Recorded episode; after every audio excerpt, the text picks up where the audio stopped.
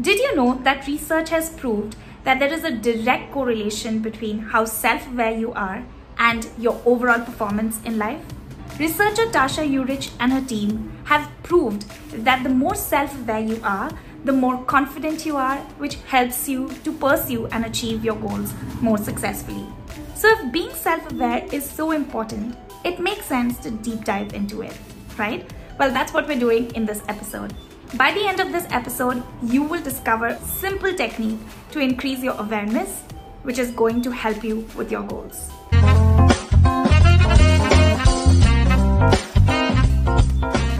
Hi, and welcome back to another episode of Up It and the Actionables podcast. In case we haven't already met, my name is Peyton. I'm sure you'll agree with me when I say that without knowing ourselves, it is quite impossible to know what we truly want out of life. Because without knowing our likes, our dislikes, and the kind of experiences that we want to have, we'll always be second guessing ourselves as to what makes us happy and what makes us fulfilled. Which is why being self aware is extremely important. But what does it even mean to be self aware and where does one begin? So, the simple answer to what is self awareness it is our ability to see ourselves clearly. It is our understanding of who we are how we see ourselves, and how we fit into this world. In her research, Tasha Eurich and her team conducted an experiment where they found out that 90 to 95% people thought that they were self aware, but only 10 to 15% actually were. This means that most people only think that they are self aware.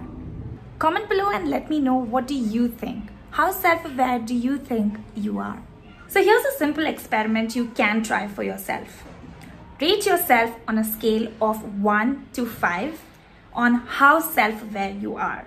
1 being really self-aware. And then have a close friend or loved one rate you on how self-aware they think you are. After a couple of weeks, rate your overall improvement and then again ask the same loved one to rate you on how well do they think you have improved on your self-awareness scale.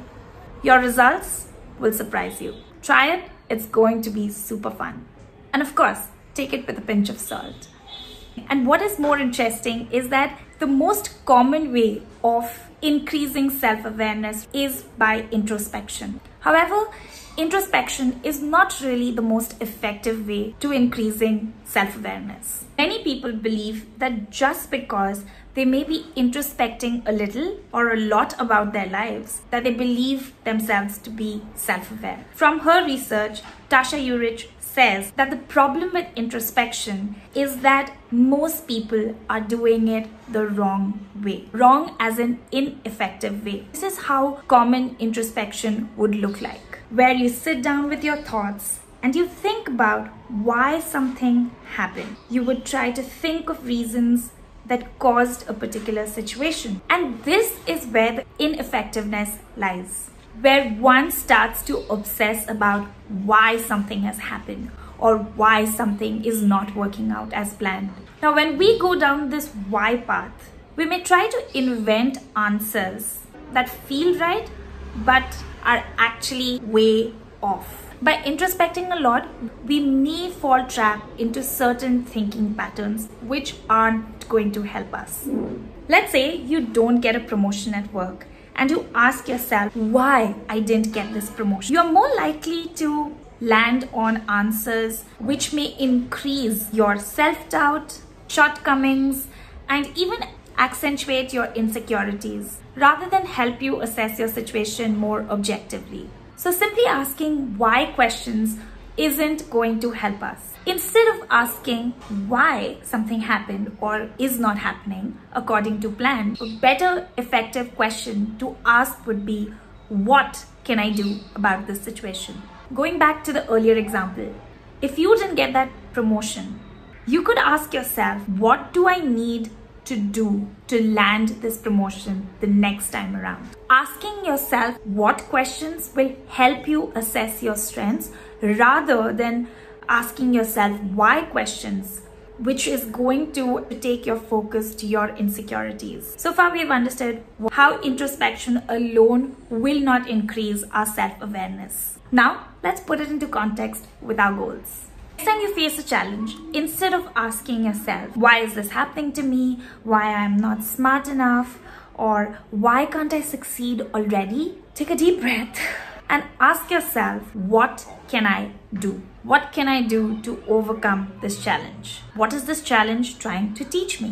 What do I need to fix here to get over this situation? This simple technique of switching from why to what questions will drastically improve your self awareness, which will help you to become more confident with how you pursue your goals and even achieve those goals. Because think about it just thinking that you are self aware simply because you sit down with your thoughts isn't going to help. You've actually got to do the work.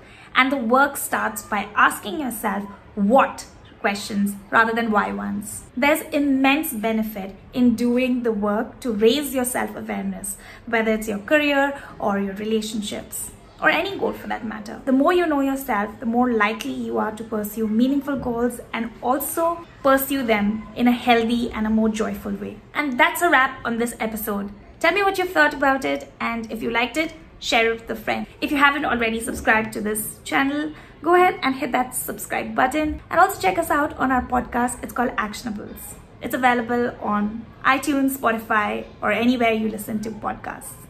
Also, if you don't already know, our signature program, Strategy for Goals, is launching real soon. So if you haven't already got the details for that, check out the link in the description box below. And with that, I will meet you next week. Till then, remember, what you want matters, and it's really up to you to make it happen. happen.